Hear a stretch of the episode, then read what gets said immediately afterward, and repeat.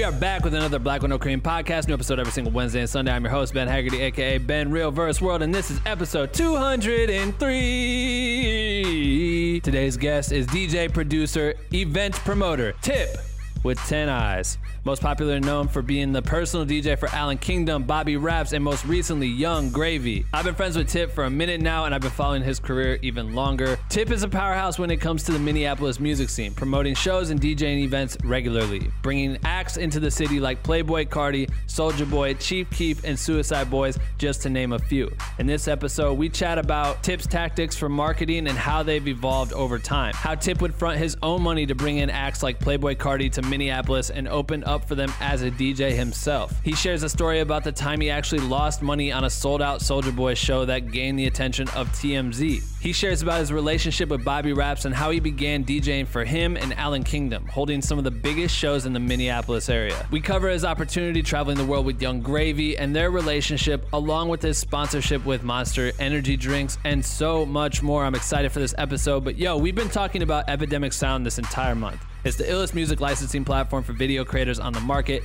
and we want to give them a big thanks for sponsoring the Black No Cream podcast. I switched over and started using Epidemic over two years ago on many of my major client jobs, and it's been super simple and easy to use. Plus, their music is top quality for video production. With Epidemic's commercial plan, you get access to 30,000 soundtracks and 64,000 sound effects that are all licensed for use on all online platforms. You can use their music in digital ads and for unlimited social media boosting. Another thing I like is that you can even sub license content containing Epidemic music and sounds to a third party. All you have to do is whitelist the video's URL in your Epidemic profile, and boom, the video is covered on all platforms. It's that easy. And to be honest, like no one wants to worry about copyright infringement when delivering content to their clients. And when you have the commercial plan in your toolbox as a creator, you can focus on what you do best. Right now, Epidemic is giving a special offer to the BWNC community. Use the code BWNC at checkout to get a 30 day free trial and a 50% off your first month. Link is in the description. Hop on that. If you are new to the podcast, you are probably wondering. What the fuck is black with no cream? Great question. Black With No Cream is the illest educational resource for content creators fueled by caffeine. Or at least I take my coffee Black With No Cream, but you can drink or not drink whatever caffeine you fuck with and still be a part of our community. We have thousands of members from all around the world working together by sharing content, asking for feedback, passing tips and tricks along to one another with the goal of pushing each other to become the best motherfucking content creators on earth. And you can join our private group if you want to by going to bwnc.com slash join. We would love to fucking have you. Please join. And without further ado, I bring to you my episode with Tip and the most epic podcast intro ever created, right motherfucking now.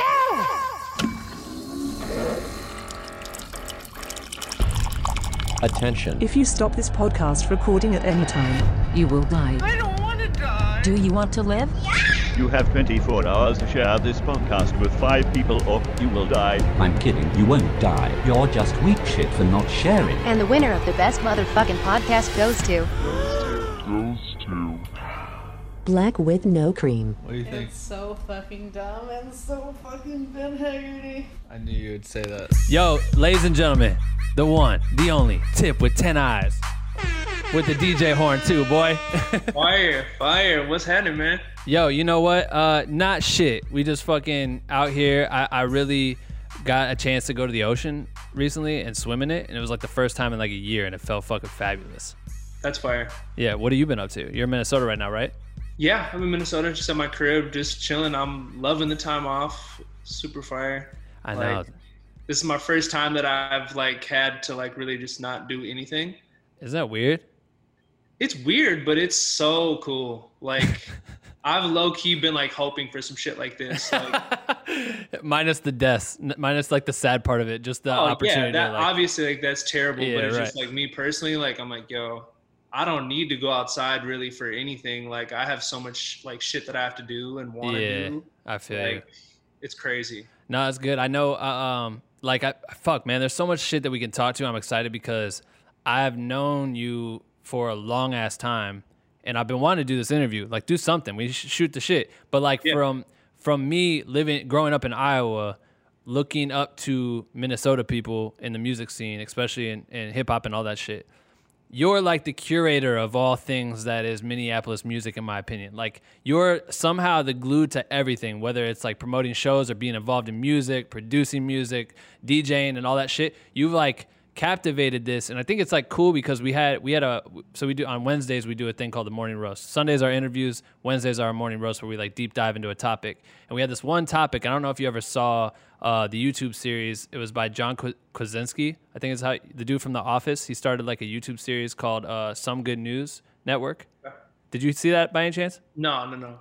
Okay, so essentially, in a nutshell, this dude created he created this show where he just provided good news during this time where it's like a lot of shitty news, right? And so he just reports on all things dope that have been happening, and then he sold that shit to like a CBS or some random probably network for like millions of dollars.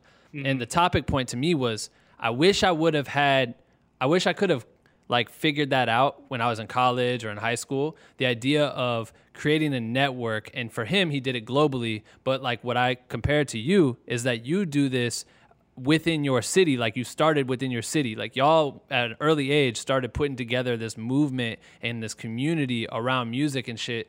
That I feel like you guys did what he did on that micro level, and then it expanded, which is so dope to me. Do you feel Yeah. like that's true? Yeah, yeah, definitely. Like it was really like a lot of like what me and Bobby have been doing, and me and like like start starting even in like as early as like 2010, we've been just like trying to just like basically just like mob up and just conquer like the city. You know, that was really like what our aim was initially. You know, because we did a we did a group even before like we got any like national attention. We we had a group called Audio Perm Right. where it was like us and like eight other people and we really just like tried to like get the city on smash and like did every single thing we could to like have people hear us and like just put people on to like what we were doing. And it was like kind of like a sort of like wu-tang esque Right, type right, right. thing you know? Um, where we just took like people we knew from like different sides of the city and like st paul and like you know south side and and and just people from all around the state.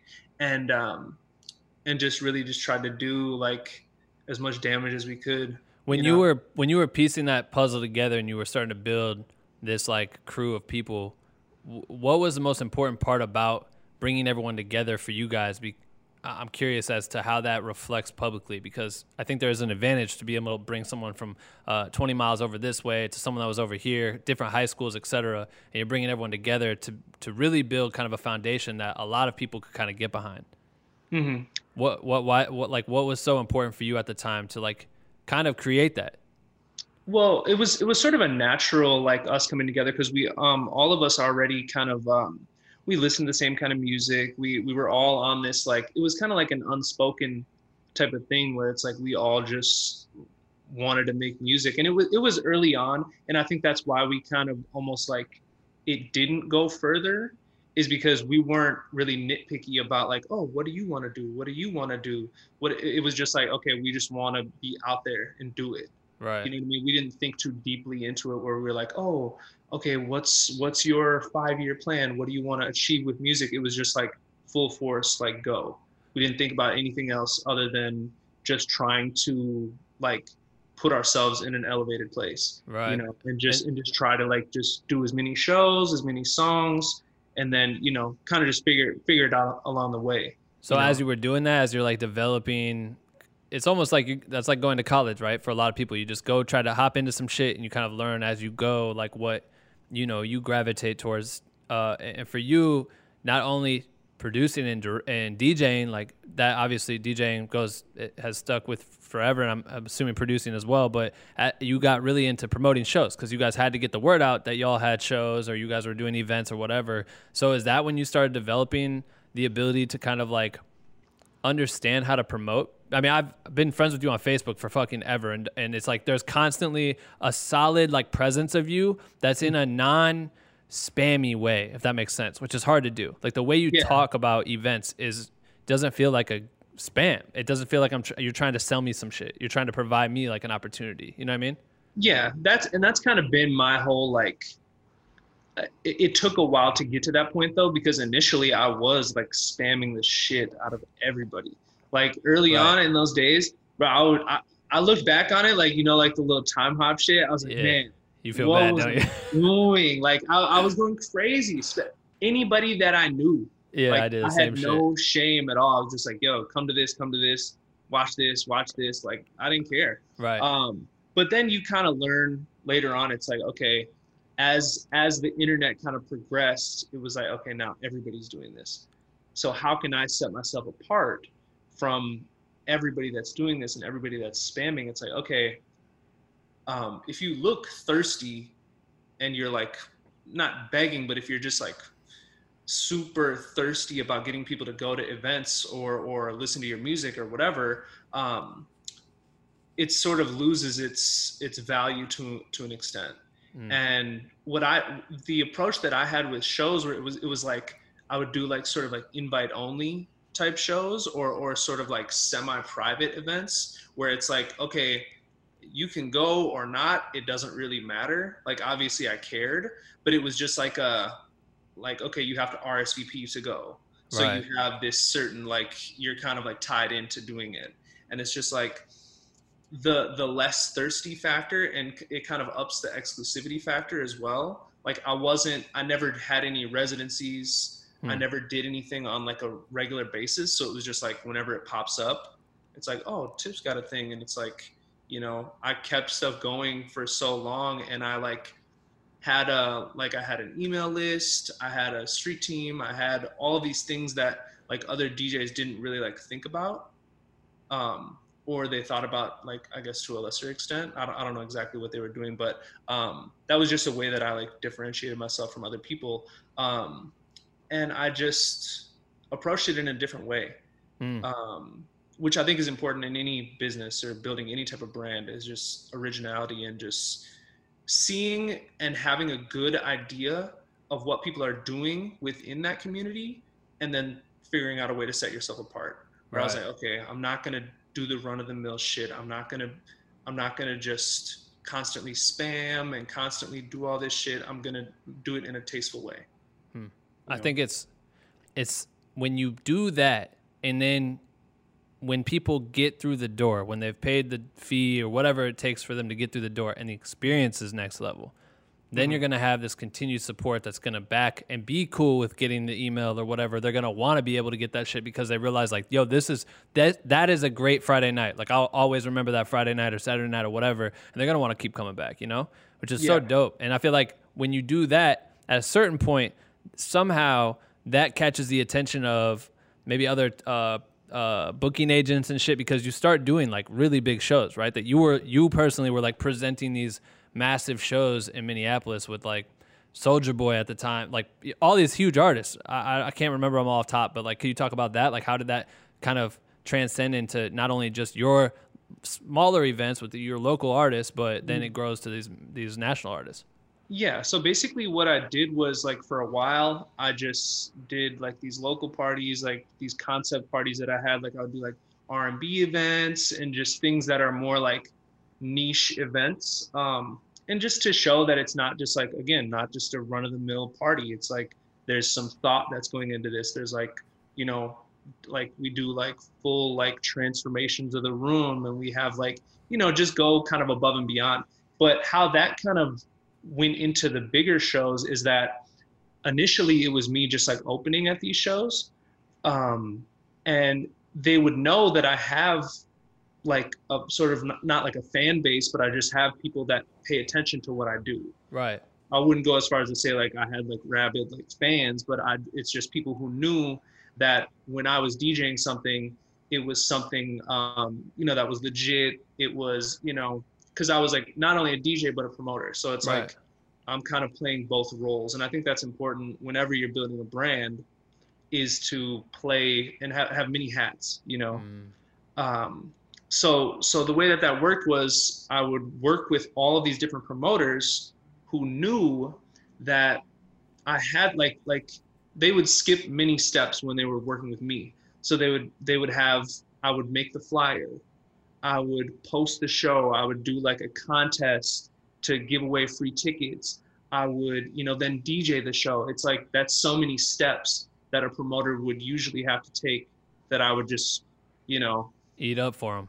yeah so so so and then and then as like i grew and I, I like saved more money then i was able to throw my own shows and like put in on shows so like Right. we we brought um me and free minds which is another like uh, promotion group here we brought uh, playboi carti here for the first time we brought like we brought him here a second time and this is like before magnolia Right. so it's like we were so early on stuff and like really just knowing the like climate and just the atmosphere of like, like where you are. Cause like if you look at like analytics, you would never know that Playboi Carti would do well here, Right. especially before Magnolia. Cause he, he was like a very niche artist, but we knew and we were tapped into like what people wanted. Well, and even at that time, there was was there even analytics? Like what like what could you base it off of? A couple of videos that popped and and and shit like that at the time. Like you don't. There's no way to know. But you guys had had like, and that, I think that's also special because I remember uh, a, a college in Iowa had gotten Kendrick, and then he dropped Good Kid, and but they had booked him early for like so cheap, and his rate went through the roof right after that. And it's like that luck of being able to to be onto somebody and convince whoever needs to be convinced that this person should perform here. But you would do it and also perform at those shows, right? Oh yeah, so I would I would organize them, and then um, I also had like a team of interns um, who they would they would help me out because like I I had realized I was like spreading myself way too thin. Um, so I would um, yeah I would book the shows, DJ at them, kind of basically just do like everything that goes into throwing shows. Did you you, know. find it uh, like for you? This is also an opportunity for other artists in the area to have an opportunity to. Because like for us, I came up in music. I was always rapping and shit. We had a hip hop group and all this stuff, and we would be Mhm, like, "Oh fuck, we just gotta get, we gotta open up for all these acts, open up for all these acts," and we just try to open up for everybody. I think the Mm-hmm. only time we ever got to go to Minnesota was to open up for Hoodie Allen. I I can't even remember what venue it was at, but it was like, "We're Um, Minnesota. This is sick." Yeah. Uh, but like for us, that was so important. So like befriending the people who have the key to that slot was so crucial, right? So then you start building this community within the music. I'm assuming more artists that you didn't even know. You're starting to build that relationship with them there, right? Yeah, you mean like local artists? Yeah, local artists, I'm sure that want to get an opportunity to perform at this shit. So are you working with them too and trying to help not only them build, but they're also in return building what your events are going to do and produce as far as like bringing out fans or whoever they have they know from this spot. So like, are you using that as a strategy when you're when you're trying to bring in numbers? Yeah, and now looking at it from a from a more like retrospective aspect, um, there were certain points of it where like okay, there there's two ways that that that would happen. Like as far as like picking a local artist, like when we were setting up a show, we would either have someone who we like really liked and like had had a buzz in the city and we knew them and we would put them on just so they could get the exposure because we really like believed in them or they were like they would bring people to the show or um, whatever just people that we fucked with.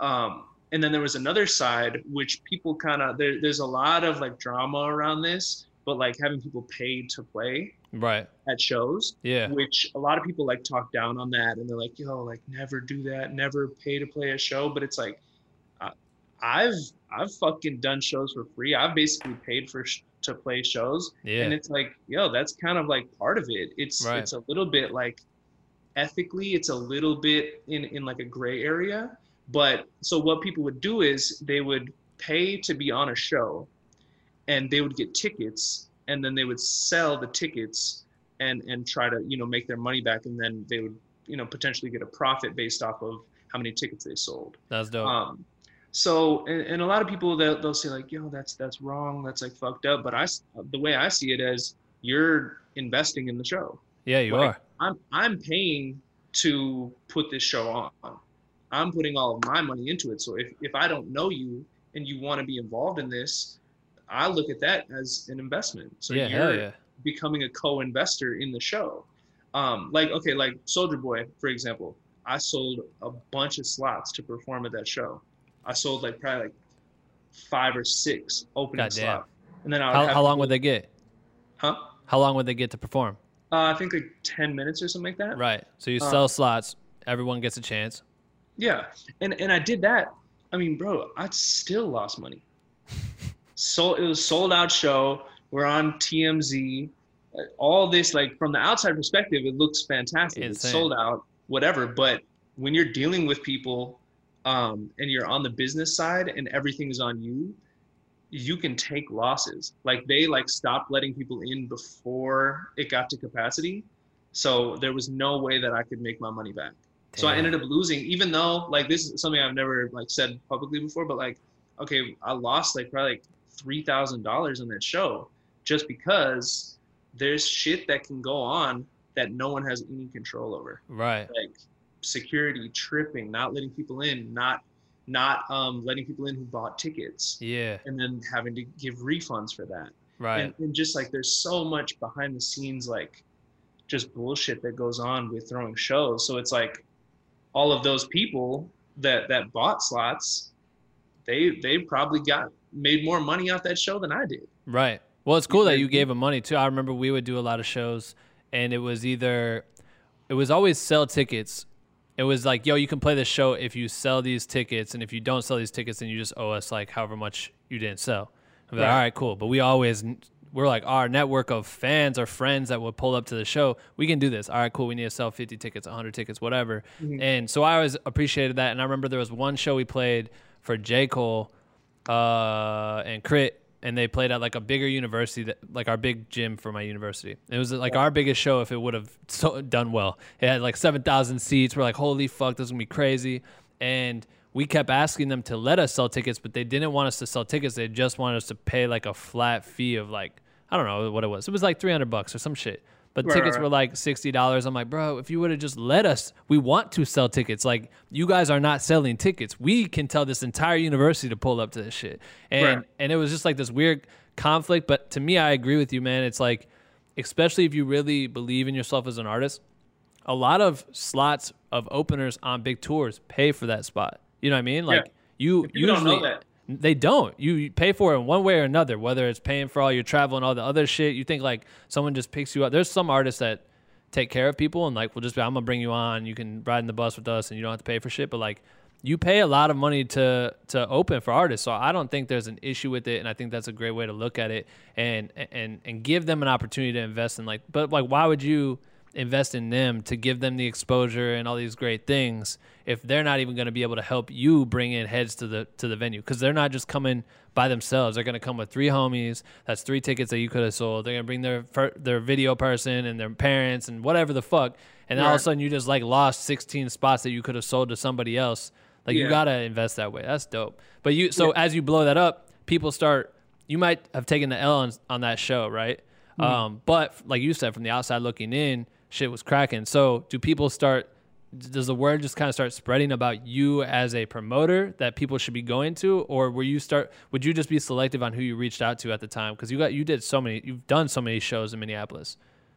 a, a lot of the reason why like okay a lot of my shows were were what's known as co-pros hmm. where like it would be like a half and half situation like the situation we played with carti where Right. i would put up half of the money and another entity would put up another half so like green room was a person who i worked with um, that was a company that i worked with for a long time where it's like okay they would have the connections with booking companies and they would find these artists and then i would throw in my half they would throw in their half. I would do more of the like groundwork promotion and online promotion. A dj do the flyer like i said like do all that like kind of grunt work i guess. Right. um, and I wouldn't really be on the side that's talking to the you know booking agent and the artist and stuff like that. That was handled by somebody else. Um, but I had been doing that for so long. Like we've done that for like so many people. Right. And and really, it's it was just like a kind of a snowball effect where it started with the local parties, then it went into promoters realizing like the the power that I had with like my network and my ability to just like really just do everything and like whatever they needed, Hmm. you know. Um, and then and then that went into me eventually doing my own shows with with bigger artists where like but after a little while like the game really like the like promoter game it sort of just dried up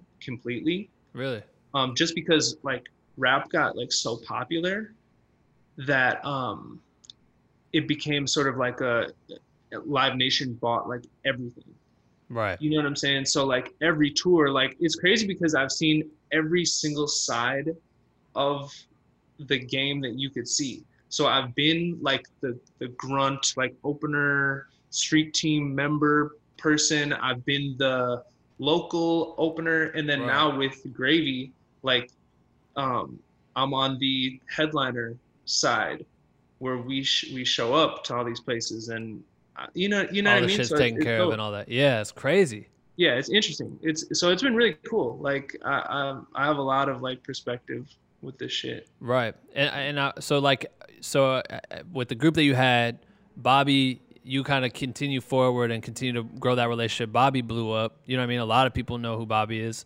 Um, I think there was like a South by South event, South by Southwest event I was at, and you guys were on top like a rooftop or some shit. Do you remember that? Oh yeah yeah And it was it was like some random party, and I remember being there inspired because you guys are from Minnesota. We're like 15 hours from Texas, and you hmm. guys were down in Texas and making this whole rooftop go off. You know what I mean? And like there was something special, and that was early. You know what I mean? And and to see that happen and be like, wow, this shit's really gonna explode because people look to Minnesota like we look to Chicago for drill, or we look at Joey in New York at the time, who was just like turning it around for the for New York, and like all these different artists were doing that for their cities. And you guys had that for Minnesota, and that shit was really special. Um, Can you talk about you and Bobby's relationship? Because then would you go to produce with him and, and DJ with him for his shows, and was it like random one off stuff, or how, how that relationship ended up developing?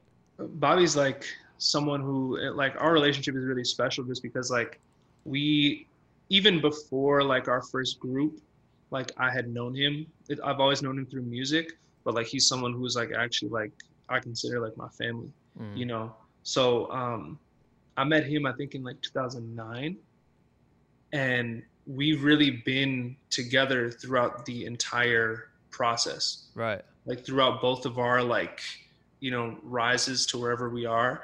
Um like we started producing together we were like you know going through all the like and he just like he excelled in production much more than i did. Like because we were both just sitting there we would sit there all day and night just Right. making beats working on shit constantly. And then eventually it was like okay he's excelling at a much higher rate. Like he was like amazing from an early age like from when he was like probably like 16 on. He was making like radio quality music just himself. And he he bar none is the most amazing musician that i've ever seen. Damn, really? like bar none. Because he he could make i would tell him like yo like let's let's make this type of shit. Let's make this. And it'll be the craziest shit that i can think of and he'll do it to a t. Hmm. and it's like nothing. Right. you know? It, it's like nothing to him. That's you know? special. so some people really are just like made for music. I, I personally myself i'm not like that. Hmm. you know i'm not like a born like natural musician. He he that's something innate with him i think. Right. um so to you know to speed it along i mean like um so so we we just um so he he kept making music like we we did our group thing the audio perm thing um and then we kind of like drifted apart a little bit after that kept talking but you know he did his own thing i did my thing um and then in 2000 like the audio perm shit ended in like 2013 right. and as that was ending that's when the spooky black corbin scenario kind of started yeah. um so it's just funny how like we're going full force with this audio perm thing that kind of fizzles out then corbin starts to starts to pop you know and he he did that kind of on his own Was he part of Audio Perm? no but the an ironic thing about that is like the last last audio perm show he was there Hmm. and he he was there and that's like when he he just really liked bobby you Yeah, know what I mean? he didn't right. care about anything that we were really doing but he Yeah. liked bobby so then he dropped that video for without you or whatever and he that just blew up out of nowhere Yeah, went nuts. Yeah and he didn't even try to do that he didn't try to make it blow up it wasn't like a big like covert thing you know like um and then obviously him and bobby started working and then bobby kind of brought me into that fold Mm.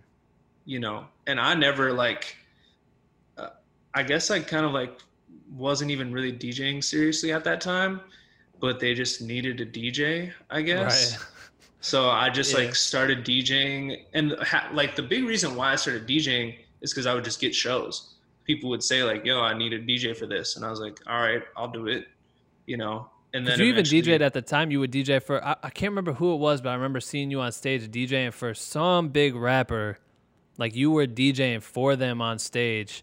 Mm-hmm. And I was like, damn, he's even just DJing casually as fuck for like I don't remember who it was when I saw it, but I remember being blown away by that because they're just everyone's just kind of going to you for it. Yeah, yeah. So and, and that's that's another thing that's happened too that like kind of progressed where like people would because I think um I, I was just known as kind of like a reliable person, I Right. guess. So people would just ask me, and a lot of times like people don't have DJs. DJs aren't really like valued Yeah. in like the hip hop community that much, at least now. You know, they were before, Right. but now it's just like artists would show up without a DJ. Right. So I kind of just got like alley ooped into those scenarios a lot That's of fire. times. Like I DJ'd for Aaron Carter like that. Right. Like Aaron Carter just showed up and he was like, "Yeah, don't have a DJ." And he just he asked me to go on tour with him too. Like so, and this is when I was DJing for Allan too. Like not to like go on another tangent. No, yeah, like, right. I got to choose between like going with Allan and going with Aaron Carter. Aaron was like, Carter. yeah, I'd much rather go with with Allan. You Yeah, know what I mean? Like, and then and then like a couple months later, he he was like came out as like a Trump supporter and shit oh like that. god, so I know. like, all right, Motherfucker cool. lost control. But yeah, Yeah, that's, yeah, but still, that's kind of uh, like an ill pat in the back because Aaron Carter was at one point in time like one of the biggest like child musician artist, whatever you want to call it. You know what I mean? Like, isn't that Yeah. fucking weird, bro? How we like, at one point these people can be so massive, and then later on eh, they just take their own lane and shit shifts or whatever, and it's just funny. But yeah, Allan, Allan's a smooth move. So, Yeah. so you and Bobby, you're DJing with him, and you start doing the shows with them at that point in time. Yeah, and that's when that's when all that shit kind of started to take off, and then we like went to like moved to Toronto for a little while to work on the uh, standard album. Um, then we went on tour. That was like our first time touring.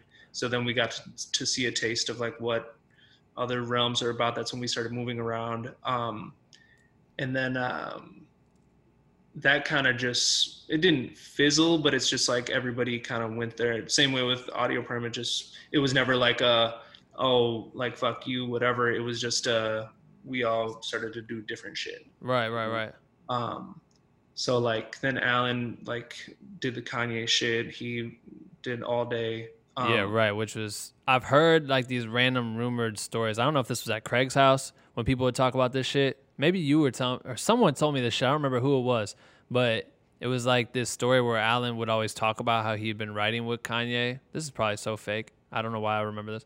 That he was writing for Kanye and tell everyone in uh in Allan Kingdom. For anyone who's listening who doesn't know who Allan is, he's really dope and he has a song called All Day, which is fucking massive with Kanye at the time. Uh, but he he was apparently writing with Kanye for a while and no one believed him. And then All Day came out and everyone was kind of like, "Oh shit, is that true?" Or maybe that's just like a cool story to tell people to get people excited. I, I don't know if that's exactly true, but what what his involvement is with that is uh, he was managed by Plain Pat, oh, fire! and that's been happening since like I think he had been managed by him for like a few years even That's before that crazy. happened. So that was just a good like segue into that whole you know camp um, Right. for him, um, where like Plain Pat just like found him on the internet and then just started you know fucking with him, Yeah. and it's it's been up from there. Were you know? in London with them when they did that? Uh, when they did that performance, you weren't. That shit was. I remember. I watched that a million fucking times, bro. Yeah, because we didn't. None of us even knew. Like we were all just like, you know, he- like I know that like he got like called to do it, and I don't think he even knew he was on the song. It's a it's a sample. It's not like he went in and like recorded that part. Right. It's a sample from another song. Like I heard the song. It's it's like, like really like weird, weird ass song. I love it because it's so weird. Like some of the music that he's made is so like progressive and just Right. like just insane. Yeah. You know, and Kanye just like took that part, put it in, and and then he like he called him like a day before the Brit Awards thing and was like, "Yo, get on a, on a on a plane. We're doing it." That again goes back to being inspired, bro. I remember watching that shit. literally seeing him come out and there's that pack of like a hundred dudes with flamethrowers and shit, and they're performing at this this live event, and he came out and sang, I'm like, that motherfucker's from Minnesota, bro. Like, I don't know why that seems so far fetched. You got Prince and all these ill people that come from Minnesota, but like just to be like three hours from that and seeing Yeah. someone found and brought out by Kanye like that, I was like, this shit is incredible, and it just added to the stack of Minnesota. Like, you guys have a movement going that is unprecedented. You know what I mean?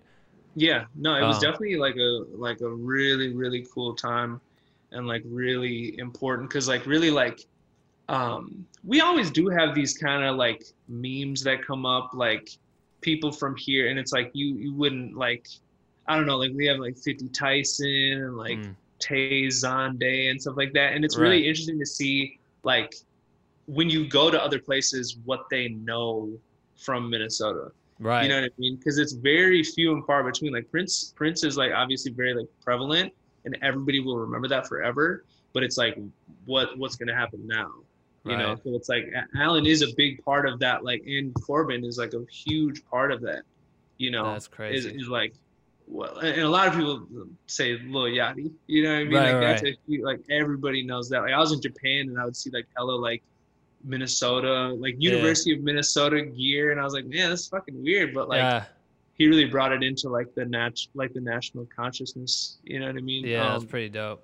but yeah, it's interesting to see like people from Minnesota just like reach that national level. You know? It's fucking dope. I mean, it's what it's what people want when they're when they're trying to you know follow their passion and get into a position where you can grow. And I get that all the time from like filmmakers now from Iowa and shit. So I see it's the same thing. Like just to be stuck in cities that are way smaller than a, a Minneapolis or whatever, Mm-hmm. and and to like dream about that shit and you watch that happen, it, it just kind of builds like I don't know, just it just gives you belief like that it's possible, you know. And Yeah. for you, you you know, to be a part of all of it and find multiple ways, like you said, by wearing multiple hats this entire time, that's helped you elevate in tons of different operations. Because it's like you could be in producing, you could be DJing for a different artist, which allows you to travel the world. You could put a show together where you could make some be- like money off that shit, or um, build relationships with artists and, and brand development and shit. And I feel like, do you play a part in that, like brand development through having like these flyers and being able to design in that sense,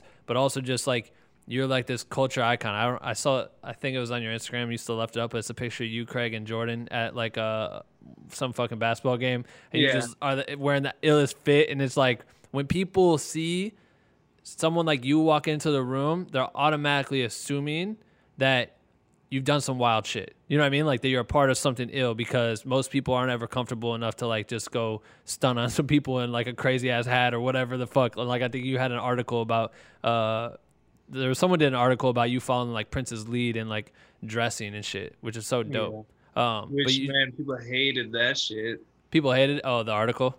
Well, not the article. They just hated like the Prince comparison, which I'm like, I was like, yo, I'm not comfortable with being compared to Right. somebody like that. You know what I mean? Because Yeah. that motherfucker is just like on a whole another level. And Right. they like people were just like, yo, like, like fuck that. Like you can't you can't compare anybody to to Prince. They're like Yeah. they were But you- not feeling it. But I was like, yo, like it's I can see why they would say it. I never said it Right. but I can see why they would say it. But it's No, just sure. like, okay, it's kind of a lazy comparison. You know what I mean? I can Yeah. Understand it, but it's just like that's not really what I set out to do. You know what I mean? Like, what do you set out to do? like I, I, I really took like um sort of just a like nonchalant approach to this shit where it would just like it's just natural. I would just like see shit and buy it and wear it. Like I would go to the thrift store, see it. If it looked like funny or interesting, I would wear it. Like I didn't really take it super seriously. I'm not like a fashion person. Right. But what I'm without that with that, do you feel like that adds to the flair of who Tip is? Because if you walk into like especially on tour and you're with a bunch of people in the room, you stick out now because you've built this like character identity. You know what I mean? Like Yeah. it's it's easy to recognize you, which could build like a fandom to that shit. Oh yeah, and that's I mean that's what's fire about it, and that's that's what's like, you know, I guess it just kind of naturally happened where it was like, okay, after a little while when you're like doing something, um, eh, you kind of naturally think about, okay, how can I set myself apart Hmm.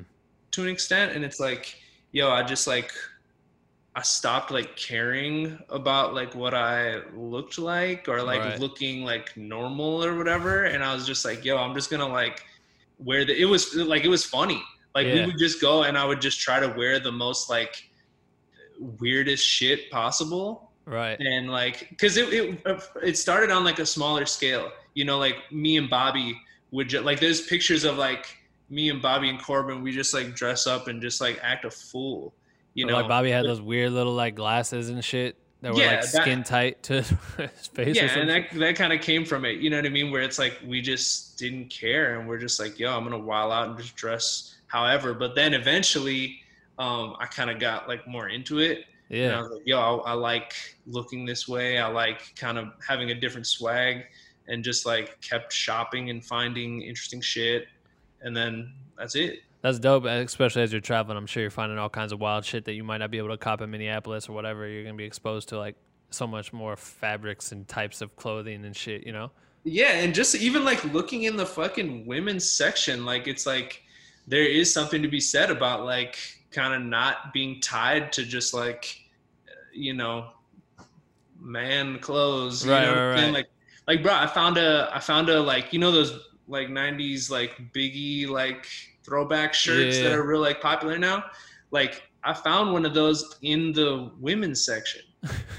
So it's Just like, like something that like a dude would be like, oh shit, like this is fire. Like I found it in the, I just sold that motherfucker for 700 bucks. God damn, are you serious? Yeah, and I paid three bucks for it. you know what I'm saying? So it's That's like so it's, it's kind of a that's kind of like a lesson to like okay, like don't be bound by like Right. Anything. you know what nah, I'm saying? Like there's all these clothes in this store, just like buy whatever you want. Like look for new shit. Do I love that different shit. shit. That's fire. You know what I mean? That's crazy. Seven hundred bucks. Hell yeah. That's a fucking come up. Um, yo, the hamburger helper shit. What the fuck? Yeah. Was that a contest? No, bro, like the that's the craziest thing. It's always like the biggest shit is always like the most simple. Right. So like the and I'm super proud of that too because the dude, um, my dude Rob is the one who who set it up. He worked at General Mills, or he probably still works well, there. But, before um, you explain it, tell first what happened or what was it that happened? What is? It was a jingle, So- right? the the Hamburger Helper, um, it was a mixtape. Mixtape. and it ended up going like super viral like the biggest thing of like that week like in Yeah. the world you know what i'm saying like top trending on like everything. Um and it was just a mixtape based around like hamburger helper which i guess had a, a company had never done that before. So it was a good idea. Um my boy rob had the idea um and he reached out to to me um and he was like yo would uh would you and bobby because we uh we did a song called "Fuck My Baby Mama," and uh, which it was fire. Like, and, and and that was again just like a simple idea, us fucking around in the studio, goofing around, and we dropped it, and it was fire. Like people Right. really like fucked with it, um, and like it became kind of like a local, you know, not Yeah. hit, but just like people knew it, you know right. um, and then after that, Rob hit us, hit me up, and he was like, "Yo, um, we want you guys to do a song for this mixtape." Um, he's like, "I don't know if if the higher up said Hamburger Helper are gonna want to do it or not, but like, yeah, this is an idea that I have.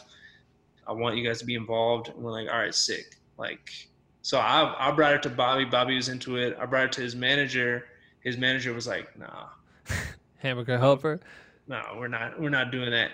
And then um I like kept like on him and on him and, and he was like, okay, you could do it under like a a, a different name. Right. don't Like Bobby's name. Because his his name was like popping at the time. It's like they're like really working on building his career and they don't want him to be involved in some like rinky what they thought was like rinky dink Yeah, shit. right. You know? Um but then um we did it turned it in like last day me and him just like made the beat together it was mostly him So it's just Um, one song. It was like a compilation of different artists on a mixtape. Yeah and Got then it, we had it. like the first song like the main song from it Okay, word. um and then it just like they dropped it on april fool's day and it just fucking went out of here It was, It was huge. I remember it being all over the internet. It was like on Yeah. every publication, all that shit was everyone was sharing it. So in that was the opportunity for you when you're seeing it or your boy was seeing it like, yo, this is a chance either to get a bag or because like no one could guarantee that this shit was gonna go dumb nuts on the internet, right? So was it Nobody was that the motivation? Was like we're gonna get a check for this shit? Because when you work with brands like that, that's usually the outlet for artists. Like when you get to collaborate on on that type of shit. So what was that for y'all? we definitely got a bag from it. Um, that was my main motivation because I was fucking. I think I was broke as fuck at the time, where we were like, I think it was like, like a couple thousand bucks or something like that, Right. or like five thousand bucks or something. I don't know if I'm supposed to say that, but I really don't care. But Yeah. like, right. um, Bobby took the you know the uh, majority of it, and he was like, you know, you can have whatever is left, or Yeah. whatever. So That's fucking um, tight.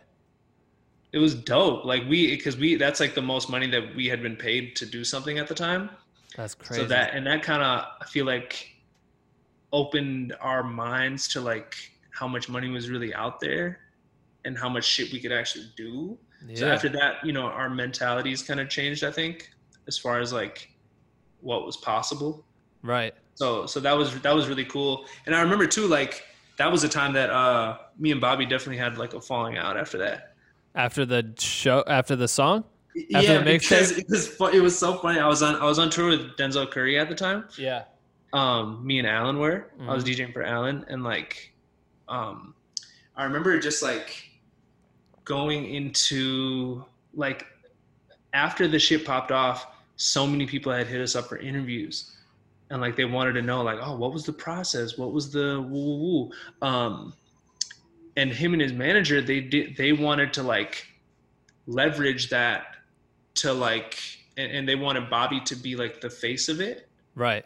and they wanted to save the like interview process for like something bigger Right. you know right. Right. so they really wanted to work it up but i fucked up and i was like I, I didn't see like the bigger picture so i just said yes to every interview and i was like i was like because i was geeked i was like oh uh, Yeah, of LA course. Times wants to interview me. All right, fuck, sick. Yeah. Like I'm with that. Like you know, and I got like Craig S.J., who's like one of the biggest, like probably like biggest like writers, like hip hop writers on earth. You know what I mean? He's hit me up like, yo, let me interview for this. So I'm like, man, I can't, I can't say no to these people. Like, So I what, like. Bobby and them were already like opted out and told you that or didn't tell you that, and then you were like, "All right, fuck, it, I'm doing these interviews." they they told me uh, first, like after I had already did one, Right. they were like, "Yo, don't do any more," and I think I did another one. So I was, I was just, I was just like, "Why?" It was just stupid. Like, Yeah, because to you. I mean, it, they they had this bigger, you know, master plan or whatever that you probably weren't seeing, and, and it was an ill viral moment. Why wouldn't you hop on an interview? Yeah, no. In retrospect, like we should have like viewed it as more like a team thing, Right. and like we should we should have just like. But like, bro, that was that was crazy. Like when you first like pop off, and like it's like the biggest like viral thing ever. Like I wasn't thinking clearly about No, that shit at all. And I, I think at the time I was like mad like selfish too. Hmm. I was just a way different person. I was just like, I probably didn't even give a fuck about anything really. I was just like, oh, someone wants to interview me. All right, fuck Yeah. yeah, I'm doing everything. Right. Yeah. know. No, I feel that. That's But yeah, what an but- experience. Yeah, it was it was ill. It was crazy. Um, But you guys, you guys figured out your shit though. Moving after that, like, yeah, it was it was funny, bro. Like, y'all were. We've we've been through so much, bro. Like, Right. we've been through like him like hating me, like him just like you know what I mean, just like everything that that you could go through. Like, Right. and it's still like my brother. I would I would die for him, bro. right. Like, So it's it's just when you like I I love like friends like that where it's like you can be not cool. That's family, bro. That's like how it's supposed to be. That's just Yeah, exactly. So it's like I'll like I'll do anything for that motherfucker. Right. When did the Yung Gravy shit happen? Because I'm so my background on that kid is I don't know much about his music and shit. I've seen a couple videos and I'm trying to figure it out. I'm like, this dude's fucking poured milk on an ass. I think I saw one video and shit. But I went to um, we had another art or we had another guest on the podcast, Oliver Francis. I don't know if you know who, who he is. Yeah, yeah, yeah. Yep. Um, so Right. Oliver had a show in L.A. I just interviewed him. I went to his show and uh, young dude came out. Yung Gravy came out, and I was like, "Who the fuck is that?" Because people were going nuts. And then later, I see you start posting like, "Yo, we're doing these shows," and all of a sudden, you guys are touring all over the place, and that dude's blowing up. Like, how did you all link? Because he's from Minnesota too, right? Yeah, he is. Yep. Of He's course. from a different like realm. Um, but that's that's interesting because all of it is tied together in some fashion. How so? Everything that's happened, it might be semi coincidental, but it's like, um, uh, me he he really like fucked with like Bobby and and Corbin and stuff like that. Like he he knew of them and he really liked them. Um, and he heard about me from um, he would he just told me he was like, man, every show that I would see in Minnesota, you would be on it. You would be opening. So like I was like aware. He was aware of me from that. You know, so he was like, man, like this dude must be doing something. Like he's on every show. Um, so I met him uh, him and Bobby did a show, like super small show at like this venue called the Red Sea. Um, I think that was my first time meeting him, and his DJ like couldn't show up, so I DJ'd for him there. Um, Classic. yeah, yeah. So it, was, it that it just and, and then it worked out where like he um, he was looking for a DJ at the start of 2019, and he hit he hit me up. Um, and he hit up uh, like a couple people just to like make sure that I was like legit or whatever. Um, and then he asked me, he was like, "Yo, I want you to DJ, um, you know, on this tour." Um, and then eventually, like, we just got super close because we're like so similar, um, just in like our work styles. Like, we we're like so on our shit and about our shit. Like, we just we just live this shit. Like, Right. we don't like do anything else. We just like work, and that's it. you Yeah. know? Um, Is it like something about?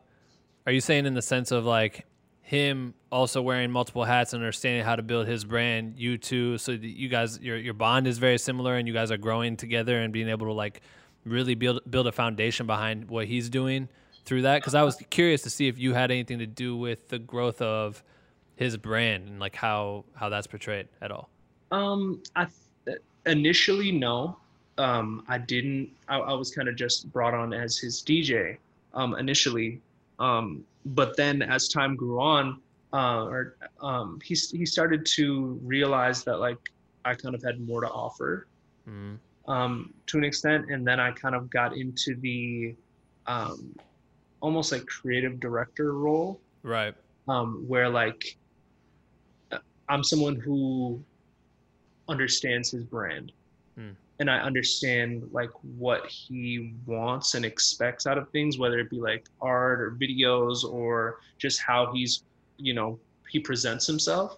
And a lot of people don't like really understand that necessarily. And I'm like, he, he kind of realized early on that like, okay, he gets me like, you know, and I understand him, you know? That's fire. Uh, so but but initially I, I had nothing to do with it that's really that's a big reason why i really respect him um, aside from just anything personal is that he really like very carefully curated his brand and how he like developed himself that was really all him Hmm. you know so down to like everything about his aesthetic he really pays attention to like themes and and he's really very like conscious and cognizant of of just everything about his brand right. um, which is which is which I'm I'm the same way.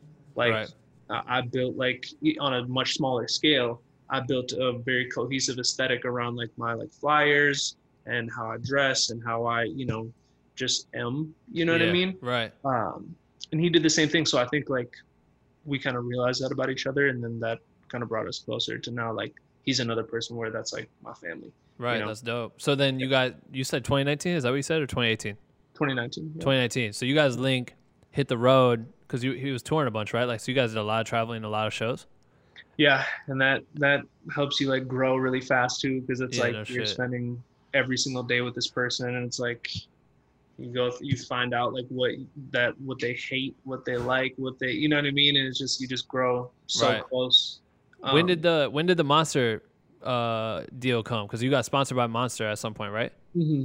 that was uh that was when i was doing a lot of like local shows Was Um, it? that was 2017 Oh shit! I didn't even realize that was that long ago. Fuck. yeah yeah That was dope. that was that's like something that like made my life you know what i mean like it's just that shit was so fire and i just like that that's something where like this this is like people talk about this a lot like the whole manifestation thing or whatever but like i literally just tweeted i was like yo i want to be sponsored by monster like who can help me and then you know uh, this this girl sarah that i know connected me with one person and then another person I met like the representative at South by. I sent him a letter like where I just like people can tell how real you are by like Right. it's very easy. Yeah. You know, if you're just a person who doesn't really care about shit and is just in it for money or to, you know, you don't have any actual real like feeling about you, Mm. I think people can sense that out. And I think he sensed the opposite about me, where like I actually loved, you know, love Monster. Right. You know what I mean? Like Yeah. I- I'm very serious about like, okay, I have a platform. I can promote this brand and it's just I love it Yeah. you know so i wrote him up okay i'm gonna do this this this this this this all of this shit. And just by him reading that he's like okay. And i didn't ask them for money. Hmm. i didn't want any money. I was just like yo just send me product. And they're like okay um, we're gonna give you money anyways. So and that's like yo for a little while that's like how i made a living. Yeah. you know what i mean? Is just like they, they gave me 500 bucks a month. That's fire. and that's like to me they were like oh sorry it's so low. And it's like are you fucking kidding me? Like You're I'm- stoked. Like Yeah. i was not making that much money at the time Right. you know what i mean so that's like fucking crazy for this this brand that i love and that i like devoted myself to is sending me not only what i asked for but they're paying me to do this shit so i was like riding for them hard Well, that's what I think is interesting is like as a DJ and a personality, it's like being able to collaborate with brands in that sense goes a long way, not only to help you pay rent or whatever shit you got to pay for. Mhm. Mainly that, bro. For a brand for a brand to know that this is a person who will get on stage and be in front of X amount of people almost every single night, you can guarantee, oh yeah, our shows are keep going up, and I'm always up there, and I could fucking slap that sticker on a laptop, I could whatever, I could drink it before the shows, whatever. Just they spend so much money on shittier events. you know what I Oh, mean? totally. They'll they'll spend ass loads to be at wherever, and whoever put that event on, they're like the six string quarterback that no one gives a fuck about. They just threw the money at it. They put the brand somewhere. But you being able to actively vouch for that shit goes a long way. And for them to invest that into someone that's a creative who mm-hmm. already struggles in every which way. You know what I mean? Create being a fucking your own boss and trying to make a living and survive and you know what I mean? It's different. So having someone like that get behind you is really unique to see. I love I love it when I see a brand represent someone creative and and and support them in that way. And then obviously they're gonna get the return. That ROI is fucking dumb. Five hundred bucks a month for them, dog. That's like thirty cans or some shit. Probably I don't know how yeah much. that's that's that's like probably five hundred cans.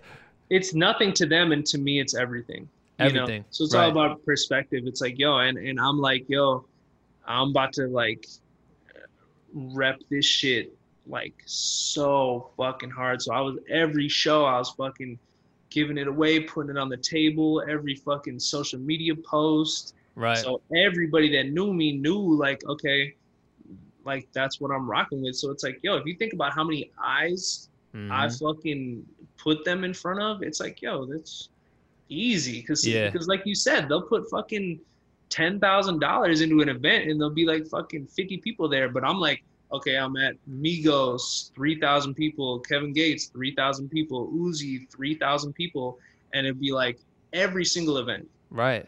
So it's like, yo, you think about how many fucking people that is, Crazy. and it's like places where like there's no other ads. You don't Right. see any ad on the screen or on the on the stage at all. Yeah. Just monster, just those monster cans that I have, and they're like, yo, or like I had a fucking tablecloth. I was at Nelly and T.I., had a whole fucking tablecloth, and like, yeah. That shit goes a long way.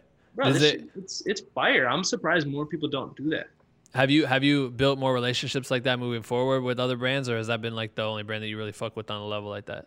I've I've honestly even and even before that, I really fucked with Red Bull super hard when they were doing their um like The Um, DJ, select. yeah, yeah, I DJ'd a bunch, but like like that's where I, I opened up for Travis Scott, that's um, tight. and like Post Malone, like way early on. It's Right. crazy. Like in the same year, we did Travis Scott and Post Malone in a 700 cap venue. Crazy. Yeah, and it's like that's where Adam I think first met Post. Like I have video like of Adam and Post like on stage before they even like really knew each other Ah, that's fucking like wild. that. So was, yeah, so so it's crazy to see like how shit has progressed. But yeah, like Red Bull, um, but that's really the only other like it's only really been energy drinks, I guess. Right. That's funny. Yeah. It makes But sense. But it's cool. Like you, like I'm sure there's other companies out there where they would want to like, like I know uh, Gravy gets hit up by companies all the time. Crazy, you know. right? Like yeah, and it's uh, with him, it's it's mostly like uh like alcohol companies. hmm You know, Yeah. that would want to fuck with him. Um, because that's that's another big thing for them too. But Well, because he's kind of like, endless. I yeah. haven't even really like tried to do anything else. Like I'm surprised. I feel like you could fucking kill that shit, especially him being able to funnel shit down to you. Take your cut, bud. I don't give a fuck. Just like la- lace me up with one of those ones you don't fuck with, and I'll I'll sit there and rep this shit. You know what I mean? yeah, Uh, exactly. I remember Adam. Shout out to Adam DeGross, Minneapolis legend for photography. But he he came out here and did like he's been on the show like three different times. Somehow he was like the first repeat guest and the first triple guest before a lot of other people came on. But he uh he did the second interview. We were driving. I was driving him back to wherever he was going, and he, that was like right when Post had kind of like, "Yo, we should fuck with each other," and Adam was like, "I don't know what I should do," and I was like, "Bro, text this man right now and just be like, let's let me pull up or whatever. Just tell him like I'm here. Let's work."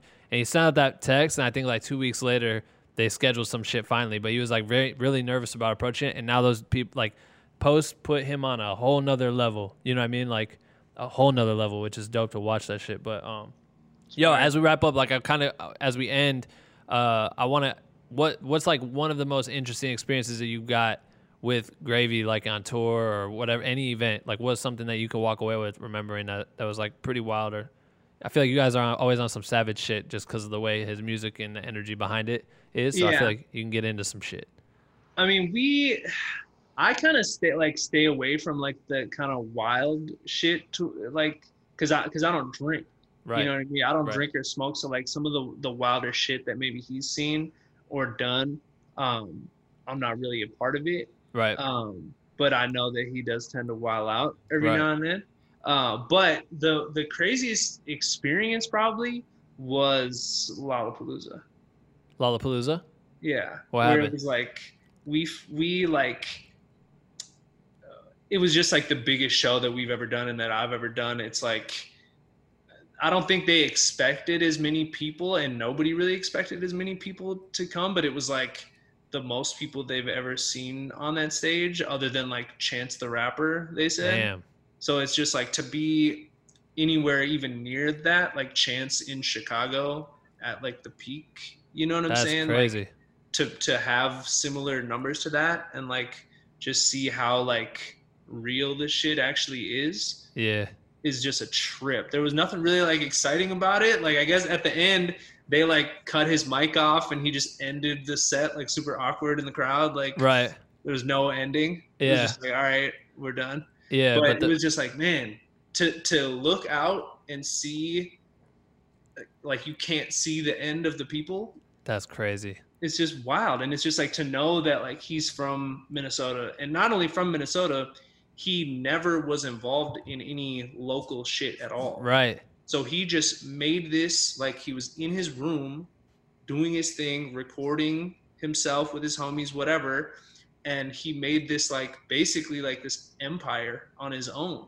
Damn. You know what I mean? It's just like it just goes to show you, man, like you don't need anybody or anything to do this shit. He's completely like self like now it's different. Like obviously he's signed now right. and he has management and, and me and whatever. Um, but initially, it's just just him, just Yeah. doing his thing. Nah, and it doing speaks everything volumes. that he can to like build his brand. I love that shit. What do you uh what's what's what's next for you, man? Like how how how are you gonna progress? Obviously you're on vacation mode right now technically. So when when Yeah. shit opens back up, like what what is the goal for you moving forward? I mean, I honestly am doing more things kind of in the private sector, I guess. Like my my number one overall like goal for this break is just to kind of chill and just be like a better person. Mm. You know what I mean? I'm more focusing on that Hell just yeah. because like my whole life thus far has been work. Right. and I realize I'm like a workaholic, and I don't even think about like being as good of a person as I can be, and just like, you know, just being real. You know what I'm saying? Like, yeah. I've done okay, but it's like there's many things where I know I could be doing better Yeah, of and course. just be healthier and shit. Um, so just focusing on that, that's like my number one priority right now. And I started like ghostwriting for people. That's dope. Um, so like just getting into that side of the game where like I just always want to do things that I've never done before, and I've like I'd never want to like repeat myself in any way. So it's like if I've been doing something for forever, it's like I almost like abandon it and I Right. just do new shit Yeah. you know so now Respect. like doing that like ghostwriting and just working on more like actual music because i'd never tried that before so i was like fuck i might as well try it and it, it works out good That's you know? tight. Hell yeah. Yeah. Good man. like- Congrats. I'm proud of you, bro. It's uh it's cool to watch it. It's inspiring. Obviously, like I said, like I came up with y'all from a different part of part of the Midwest, and to see that shit pop, I don't know, just always gets you amped up and shit. So it's cool to see you kill it, and, and um, I'm glad things are going well for you, bro. yeah no and and likewise man i'm super proud of you bro like really like you inspire me all the time bro like even just with you doing shit. this and you doing like all your touring shit and and all that bro that shit is so inspiring No, thank you, bro. I appreciate it. Yo, what? I mean, if you wanted people to go find you outside of, I mean, I guess Instagram, but is there anything else you want people to look at to pay attention to you? Not really. I just I don't even I haven't even been posting on fucking social media at all. Like I just been really like I stopped even fucking with that shit. But yeah, Instagram is like that's really the only place I post. Everyone follow him on Instagram, so when he when he gets back from vacation, he can go fucking ham. You can follow along with all the new shit. He can tell you I about got, who he bro, got ghostwrited so for. much shit to post. I, I believe it. Oh, there we go. yeah, I got bro, I got so much shit stashed up. I've never posted any video before. That's and I crazy. had a video from like all them years, everything that's been piled up. Like, so I have hell of shit that I want to post. So it's like definitely, definitely about to Go pop. off.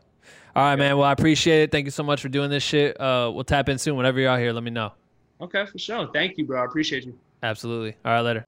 That's it for episode 203. Huge shout out to Tip for coming on the show. Um, yo, if you want to get in touch with us, if you ever have ideas for the podcast, if you're a fan of the podcast, if you're a creator and you just want to reach out and say what's up, we have a text platform that we use. The number is in the description below. I would love for you to shoot us a text, tell us what kind of creator you are. We tap in, we send weekly motivation and lessons that we're learning from the podcast every week, just random updates and things like that, but also just to stay in touch. So if you ever have a question, whatever, reach out, say what's up. We love to connect with y'all. But um, other than that, today was a good episode. Uh, we will see you in a few days. You bitch.